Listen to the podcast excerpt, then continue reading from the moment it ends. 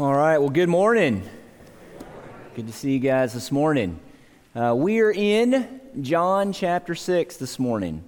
John chapter 6, and we are continuing our series, Captivated by Jesus. Captivated by Jesus. We're working through the Gospel of John, and, and we're, we're really hitting this at a high level. We're not going every single verse through the Gospel of John, but, but, but more like chapter by chapter through the Gospel of John, and we have made our way over to John chapter 6 this morning. Uh, it is important to us that we look at God's Word, that we, that we dive into God's Word and we see what it has to tell us and what it has to say to us. And so, however, you have a copy of God's Word, I invite you to open that, whether you got a print copy, whether you have that on your you know, mobile device or tablet. Uh, go there now.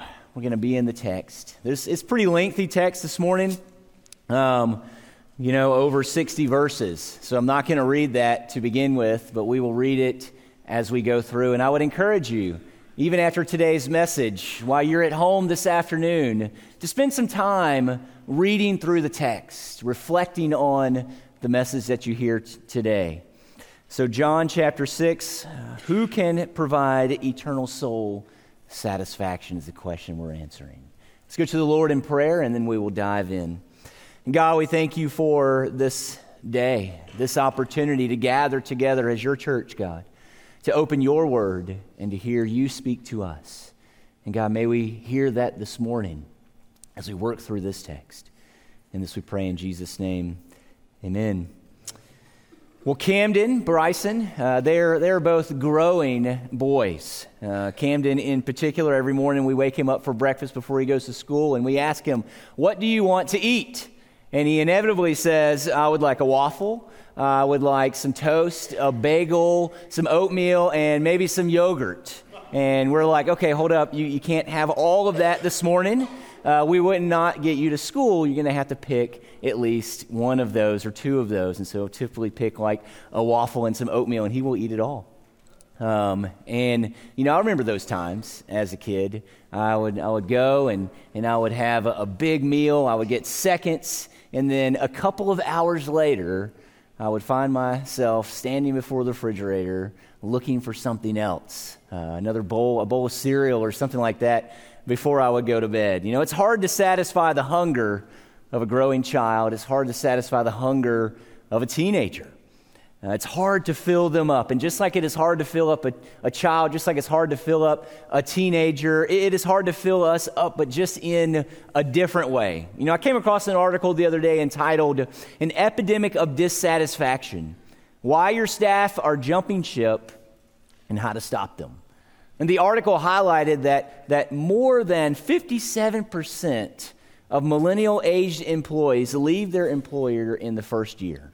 Now, I didn't choose this article to, to pick on millennials in, in any way, right? Rather, I chose it just to highlight the dissatisfaction of people, the, the things that, that the world, you know, promises to satisfy us with career, money, status, food. Th- these things cannot ultimately satisfy us. These things leave us empty. This is why people jump from job to job. This is why people jump from relationship to relationship. This is why uh, people who have money are not really any happier than people who don't have money. We have a satisfaction problem, and at the root of this satisfaction problem, it's not, it's not things that are physical, Rather, it is spiritual. The satisfaction problem exists because we are trying to satisfy a spiritual problem with a physical solution. But that won't work. You know, we cannot satisfy our spiritual hunger with the things that the world is able to offer us. Something that, that transcends this world is what we need. We need something more, something that can truly satisfy our souls, not just, not just temporarily, but eternally. And so, how do we get that? How do we, who can provide, excuse me, who can provide eternal soul satisfaction? We'll look at verse 1 with me. After this, Jesus went away to the other side of the Sea of Galilee, which is the Sea of Tiberias, and a large crowd was following him because they saw the signs that he was doing on the sick. And Jesus went up on the mountain, and there he sat down with his disciples. And so John 6 begins with Jesus and his disciples, you know, escaping to the mountain on the other side of the Sea of Galilee, and they go there in order to seek solitude and to recover from the ministry that they have been doing, right? They have been traveling, they have been ministering, they have been experiencing conflict. John chapter 5, Jesus heals the, the lame man and this you know brings a bunch of persecution on him because he does this on the sabbath. He makes himself equal to the father as he's beginning to talk to the jewish officials. And so they begin to persecute him and not only persecute him they begin to seek jesus' life. And so it's no wonder that jesus needs some rest. Jesus needs to recover from this ministry that he has been doing. And we need time to pause we need time to, to disengage as well. We need time to recover. We need time to, to be ministered to. I mean, sometimes we get so caught up in ministering to other people and trying to meet other people's needs that we forget that we need times of rest. We need times of recovery. We need times of ministry, right? There, there's, there's a reason why we are a part of a church body so that, so that we can minister to one another. And sometimes you might be the person who is ministering, and at other times you might be the person who needs that ministry. But we are all a part of a church body so that we are able to receive the ministry that we need. We are able to refresh one another. We are able to encourage one another. We need times of ministry. If Jesus needed it, then we need it as well. And so here's Jesus. He goes off to this desolate mountain with his disciples, and he goes off in order to experience rest. And while this was Jesus' plan, you know, the, the people, they, they had another plan altogether. Instead of letting Jesus go, the people followed Jesus out to this mountain. And so, why did the people follow Jesus? Well, it wasn't because the people wanted to obey Jesus. It wasn't because the people wanted to, to submit their lives to Jesus at all at this point. No. Verse 2, the, the end of verse 2 there, they followed Jesus because they saw the signs that he was doing on the sick. They wanted Jesus to do something for them. They wanted Jesus to minister to them. They wanted Jesus to heal them. They wanted Jesus to heal one of their family members. Or maybe they're like, you know, some of you, when, when you're riding down the highway and there's a wreck on the other side, you, you begin to rubberneck, you know, you're like, you just want to see something fantastical. And maybe these people were there as well. They want to see something fantastical. They want to see a miracle take place. Either way, it is the signs that Jesus has been doing, is the miracles that he has been doing that has prompted them to follow him out there. But before John goes on with, with the narrative, he, he interrupts this narrative here in verse 4, and he says, Now the Passover, the feast of the Jews, was at hand. And we got to ask ourselves, well, why does John do that? I mean, here he is, he's talking about these people coming out to see Jesus, and, and he just interrupts the flow of the narrative and tells us it is the Passover. And so, why does he tell us that the Passover is at hand? Well, he does it because he wants to make this theological connection. I know it's not a one to one correlation, but, but you can kind of think of the Passover festival kind of like our 4th of July. And, and on the 4th of July, we, we like to go off uh, to Jen's parents' house. They, they live on a lake, and, and so it's like, you know, lake time, 4th of July, and it just kind of all goes together perfectly. And we found ourselves there last year, last 4th of July. And, and as we were out there on the dock, um, boats were just passing by. People were, were flying their flag on the lake when we got out, and we could see people had their American flags flying high. People were celebrating, people were enjoying that day. Then when night came, fireworks started going off. And you could see those lighting up the night sky. You see, the 4th of July is a day of celebration, it is a day of, of nationalistic pride, it is a day for us to celebrate our independence. And while it's not a one to one correlation, the, the, same is, is for Israel. The Passover is a day of nationalistic pride. It is a day for them to celebrate their independence. It is a day for them to celebrate the redemption that God provided them out of Egypt in the Exodus. You see, they found themselves as slaves in, in bondage. And they cried out to God, and God sent Moses. And, and God eventually, through Moses, drew them out of Egypt into the wilderness so that they might be able to worship Him in the Exodus event. And it is every year the Passover that they celebrate, that the time where, where the angel of the Lord passed over the houses of those who had put the blood on the doorposts so as not to, to, to kill the firstborn that lived in that home. And so, this is the Passover that they celebrate, the Passover that ultimately resulted in them coming out of Egypt as they were cast out by Pharaoh. He lost his firstborn, and many there in Egypt did as well. They were cast out to go and worship the Lord. And so they celebrate this day. John wants us to have this in mind. And so, with this background, as we continue, we, we see that this, this crowd comes to Jesus. He is out there on the mountain, and these, this crowd begins to sit down. And we're told at the end of, of, verse 5, or Jesus is out there, excuse me, on, on the mountain. He sees this crowd coming to him. And we're told at the end of verse 5, lifting up his eyes, Jesus sees that a large crowd was coming to him. And this crowd was huge. We learn later that, that there's 5,000 men that were there. Now, when you begin to, to, to put in women and children, I mean, you're talking about like the size of Red Oak. So, so imagine everybody from Red Oak leaving their house and walking out to this desolate place where there's this man, and they're walking out there to hear him teach, to hear him heal, in hopes of that. Red Oak is a ghost town. Similar to what is happening place here. There's like 13, 14, 15,000 people coming out to Jesus when you begin to add in the women and the children that went out there. And seeing this crowd, Jesus turns to one of his disciples. He turns to Philip. And so look at, look at verse 5. Lifting up his eyes then and seeing that a large crowd was coming towards him, Jesus said to Philip, Where are we to buy bread so that these people may eat? And he said this to test him, for he himself knew what he would do. And so there's this large crowd that comes. He, he turns to Philip and he decides, man, we, we've, got, we've got to feed these people. And he turns to Philip, who's from this area, who's from Bethsaida, and he asks him, Where can we go to buy some bread?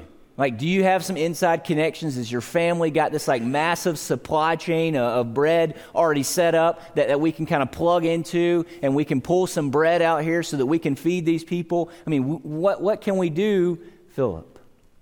Now, before John pans the camera over to Philip to hear what Philip has to say, we are told here in this narrator type voice that he does this in order to test Philip. You see, Jesus already knew what he was going to do. He already knew that he was going to perform this miracle that we know as the feeding of the 5,000. Jesus already knew that this was going to take place.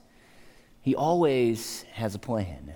Jesus is God incarnate, after all. And so it's not like he didn't know what was going to happen, but he does this to test him. He wants to see, Philip, how are you thinking?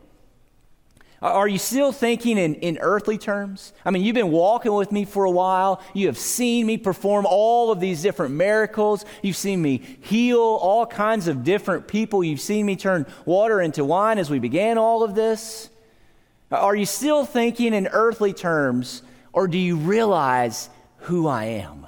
Do you realize that I am the Son of God? Do you realize that I am God incarnate? Do you realize who I am, Philip? How are you going to think about this? He does this to test him. In verse 7, Philip answered with him. He said, 200 denarii worth of bread would not be enough for each of them to get a little. Now, a denarii was a day's wage. And, and so Philip is saying, Look, Jesus, 200 days' wage is not going to be enough to feed all of the people that are here. And so Philip's like, Jesus, we, we, we don't have enough money. We just don't have enough. There's no way that we can do this. There is absolutely no way. And so instead of thinking in supernatural terms, what's Philip doing? Philip is thinking in earthly terms. Philip is thinking in the marketplace. He, he's not seeing that Jesus is capable of doing whatever it is. He's, think, he's seeing we can't do this. We don't have enough money. We don't have enough people. We don't have any connection in order to make this happen at all. He's still thinking in marketplace terms. A little later on, here comes one of his disciples in verse 8. Andrew, who is Simon Peter's brother, said to him, There is a boy here who has five barley loaves and two fish, but what are they for so many? And so Andrew's like, Listen, Jesus, I'm, I'm trying to be resourceful. You know, I heard what you asked Philip, and I'm trying to be resourceful. I've, I've gone out into the crowd. I've asked all of these different people who are here if they have any food, and, and there's no food. They didn't get the memo, right, that this was Passover potluck. Obviously, they're not good Baptists because there would have been plenty of food to go around for everybody who was there, but, but they're not. They didn't get the memo that it's Passover potluck. And so, all I've got to bring you, Jesus, is this boy. And he just has this meager lunch that, that he is able to work with. There is not enough food to go around. But if you look and you see, Jesus is not deterred. He's not going to let a lack of food, he's not going to let a lack of, of money deter him in this situation, to keep him from feeding the people. And Jesus says in verse 10, Have the people sit down. Now there was much grass in the place, and so the men sat down, about 5,000 in number. Now we're going to stop there. Why does, why does John include this detail about the grass? Does, does he just want us to know that these people didn't have to sit down on some rocks, that there's just this comfortable seat for them to sit on? Why does he include this detail about the grass? seems pretty peripheral to the story. Well, I believe it's because he wants us to think about another Old Testament text.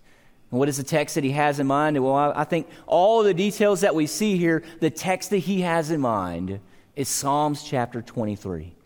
You know how that psalm begins. The Lord is my shepherd, I shall not want. He makes me lie down in green pastures. And I believe that John is, is linking us to Psalms chapter 23 because he wants us to see that Jesus is the good shepherd. He wants us to see that Jesus is capable of meeting every single one of our needs. He can provide for us in ways that we could never, ever imagine. And these Old Testament links, these Old Testament allusions, they, they are not incidental, especially when you consider what, what Jesus does next. So look at verse 11. And Jesus then took the loaves, and when he had given thanks, he distributed them to those who were seated, so also the fish, as much as they wanted. And when they had eaten their fill, he told his disciples, Gather up the leftover fragments that nothing may be lost. And so they gathered them up and filled 12 baskets with fragments from the five barley loaves left by those who had eaten. Jesus is the Good Shepherd from Psalms chapter 23. Amen. He is the one who provides abundantly. Every single person who was there was satisfied, and they were satisfied abundantly. Nobody left there hungry. Nobody left without 12 baskets of food were left over. Jesus' provisions are not meager. Instead, Jesus provides in abundance. He has more riches than we could, we could ever imagine. He blesses us and He provides for us richly. Now, how, how do the people react?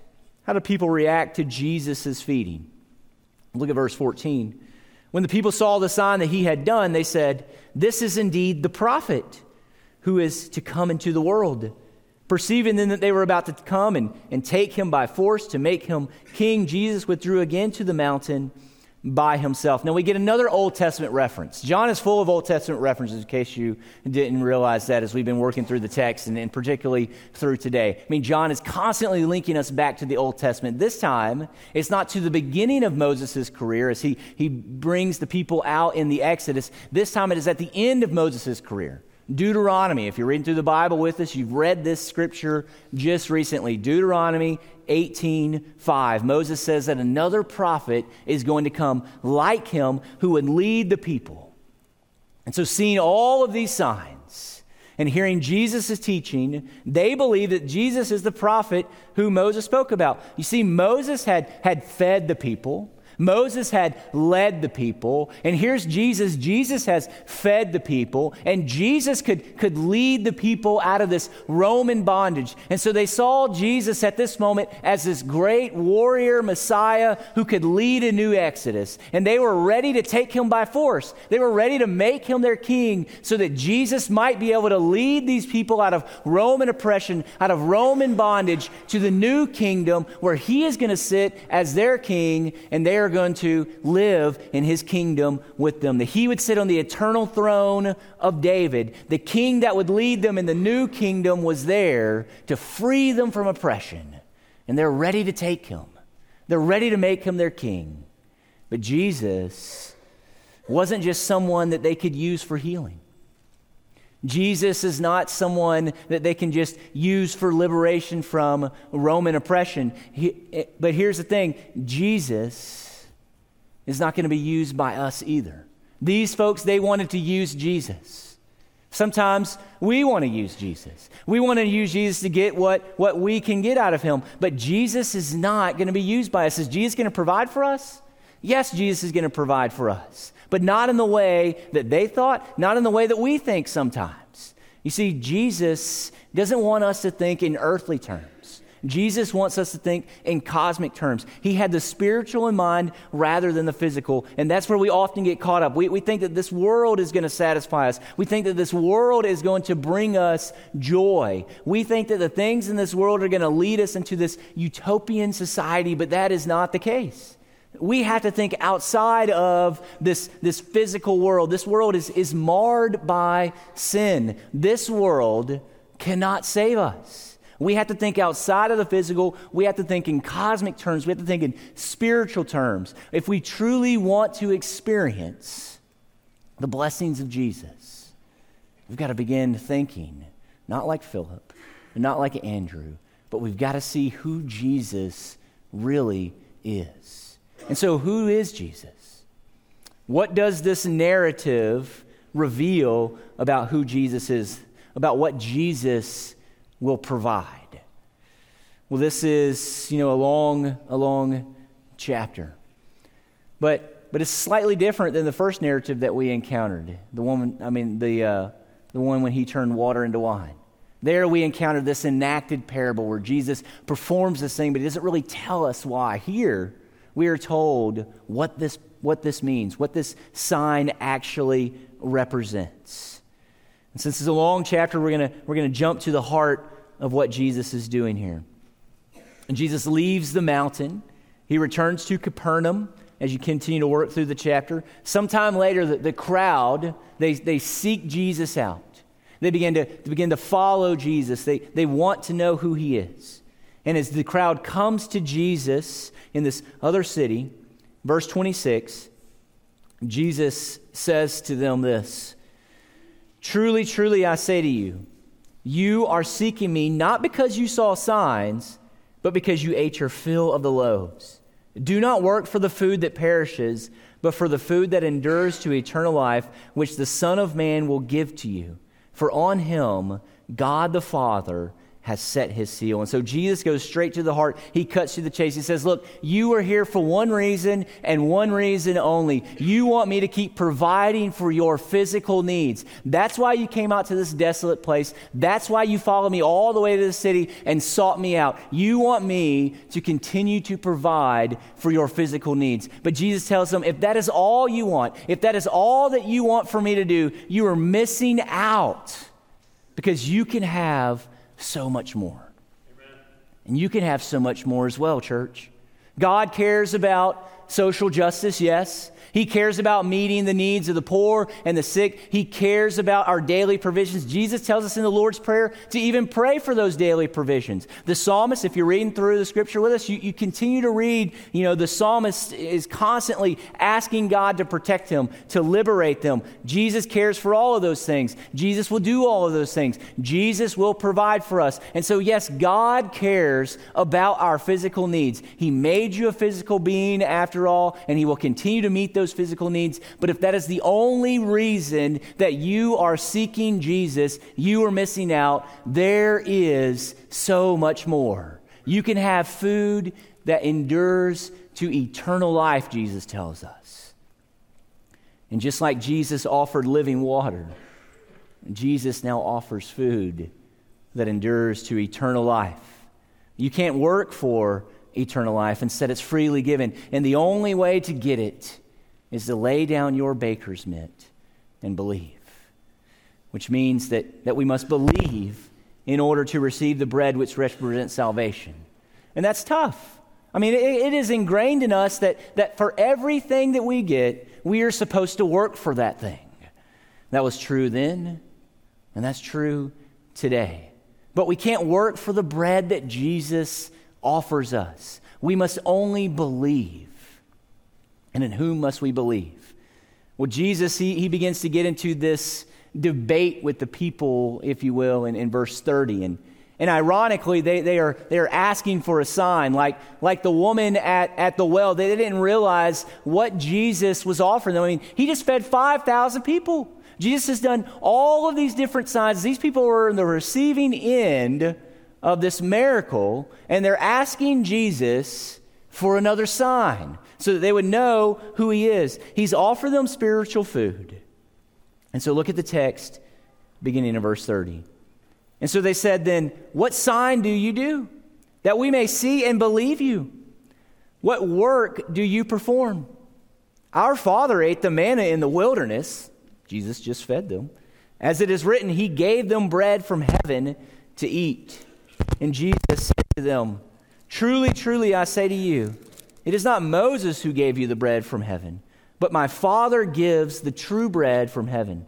For the bread of God is he who comes down from heaven and gives life to the world. And they said to him, Sir, give us this bread always. And look how Jesus responds, verse 35. Jesus said to them, I am the bread of life. Whoever comes to me shall not hunger. Whoever believes in me shall never thirst. But I said to you that you have seen me, and yet you do not believe. All that the Father gives me will come to me, and whoever comes to me I will never cast out. For I have come down from heaven not to do my own will, but the will of him who sent me. And this is the will of him who sent me, that I should lose nothing of all that he has given me, but raise it up on the last day. For this is the will of my Father, that everyone who looks on the Son and believes in him should have eternal life, and I will raise him up on the last day. It is unmistakable. Unmistakable. Jesus is the bread of life. Jesus is the bread of life who has come on the Father's mission. The bread does not represent something in this world. It's not something secret that we need to find. It's not something that we work for so that we can possess it. Jesus says, I am the bread of life. The bread that you are seeking, I am that bread. And Jesus has come on the Father's mission. He has come to save all of those whom the Father has given him. Verse 44 makes this explicit. No one can come to me unless the Father who sent me draws him, and I will raise him up on the last day. Jesus has come on the Father's rescue mission. And just as all those whom the Father has given will come to Jesus, they will continue in him because Jesus says, I will keep them. I will raise them up on the last day. You see, it is his job to keep them so that they might experience eternal life. And Jesus says, I will do that. He will keep all of those whom the Father has given him. He will raise them up on the last day. You see, we are saved by Jesus, through and through by Jesus' work on our behalf. He accomplishes the mission that the Father has sent him on. And what must we do in order to receive this bread? In other words, why is Jesus the one who is able to rescue us? Why can Jesus be the bread of life? We'll look at verse 51. He says, I am the living bread that came down from heaven. If anyone eats of this bread, he will live forever. And the bread that I will give for the life of this world is my flesh. Now, it seems like the text just kind of took this weird, weird turn, right? Like, but here's the thing Jesus is not telling us to be cannibals. I mean, you read through the text, he's going to talk about eating his flesh and drinking his blood. Jesus is not telling us to be, to be cannibals. No, he is telling us something significant about his work and what we must believe when he, when he goes here. In order for you to feast on the bread, in order for you to gain life from it, you must first, it must first be broken, excuse me. You, are, you, don't, you don't take a whole loaf and, and eat that whole loaf in one gulp. It doesn't matter if you're a teenager, if you're a kid, how hungry you might be, right? Like, like you cannot eat that whole loaf in one gulp. You've got to do what first? You've got to break it. The bread has to be broken in order for us to eat that. And the same thing here. We are given life because Jesus is broken for us. Amen. And he had to be broken in order to save us because we're sinful people. You see, no amount of work, no amount of, of breaking our own selves will restore us to the Father. God is holy, and we are not. We are marred by sin, and we can't have a relationship with the Father because we are an unholy people. You can think about it like this, right? When you go to the grocery store and you go down, you go down the bread aisle, and you're looking for, you know, some bread to, to bring home. Uh, you, don't, you don't pick up that, that moldy, old, stale loaf of bread and put it in your shopping cart, go to the cash register, and check out with it and bring it home for you and your family to eat. No, you, you leave that outside of your house. You leave it outside of your cart. You leave that bread on the shelf. And the thing is, is that we are that moldy, stale piece of bread, that loaf, and we, we can't do anything. We cannot rebake ourselves so that now we become this nice loaf of bread that somebody wants to take home with them. We can't rebake ourselves so that now all of a sudden we become a holy people. We are marred by sin, and there's nothing that we can do in and of ourselves to make ourselves holy, to make ourselves more appealing to God. No amount of works, no amount of goodness, nothing. We can do nothing to make ourselves more appealing to God. But here's the thing God can and God does. Amen. In Christ, this two way transaction takes place. See, our sins, they, they, are, they are placed on Jesus. And Jesus is broken in our place. Jesus pl- pray, pays the debt that we owe. Jesus pays the debt that we cannot pay for ourselves. And then, and then his righteousness and his holiness is transferred to us.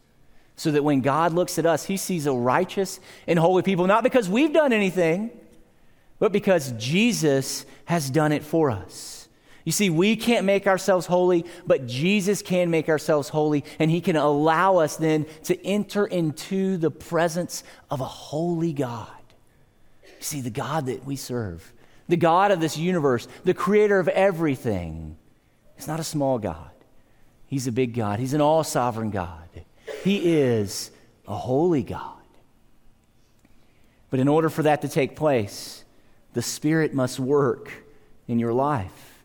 John 63, John 6 63. It is the Spirit who gives life. The flesh is no help at all. The words that I have spoken to you are spirit and life. But there are some of you who do not believe. For Jesus knew from the beginning who those were who did not believe and who it was who would betray him. And he said, This is why I told you that no one can come to me unless it is granted him by the Father. You see, if you are going to return, if you are going to turn and repent, which we must all do, the Spirit must work in your life. And along with, with turning and repenting, you must feast on Jesus alone. Only the bread of life can provide us with eternal life. And so we must feast on Him and Him alone. But in order for us to do that, we have to be drawn to Jesus by the Father. Only then will we be completely and utterly satisfied by Him. Only then will we feast on the bread of life. And when we do that, we will experience eternal soul satisfaction that only Jesus can provide. And knowing that Jesus is the bread of life, knowing that Jesus has come, that he has given himself for us, that he allowed himself to be broken in our place, knowing that God draws us to Him, knowing that Jesus will keep us and raise us up on the last day, should cause us to be captivated by Him. It should cause us to be drawn to Him and nothing else in this world but to Jesus. We must be captivated by Jesus. Jesus is the one who saves us, Jesus is the one who sustains us. Jesus is the one who has come from heaven to seek us on a rescue mission. Jesus must captivate us. And if Jesus doesn't captivate us, then we will never be satisfied.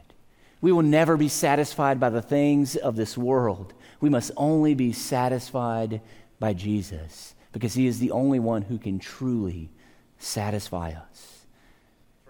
And so, what are you feasting on? Are you feasting on your work? Are you feasting on relationships? Are you feasting on the things that the world has to offer you? Or are you feasting on the bread of life? Are you feasting on Jesus? Only Jesus can satisfy your soul. Feast on Him this morning.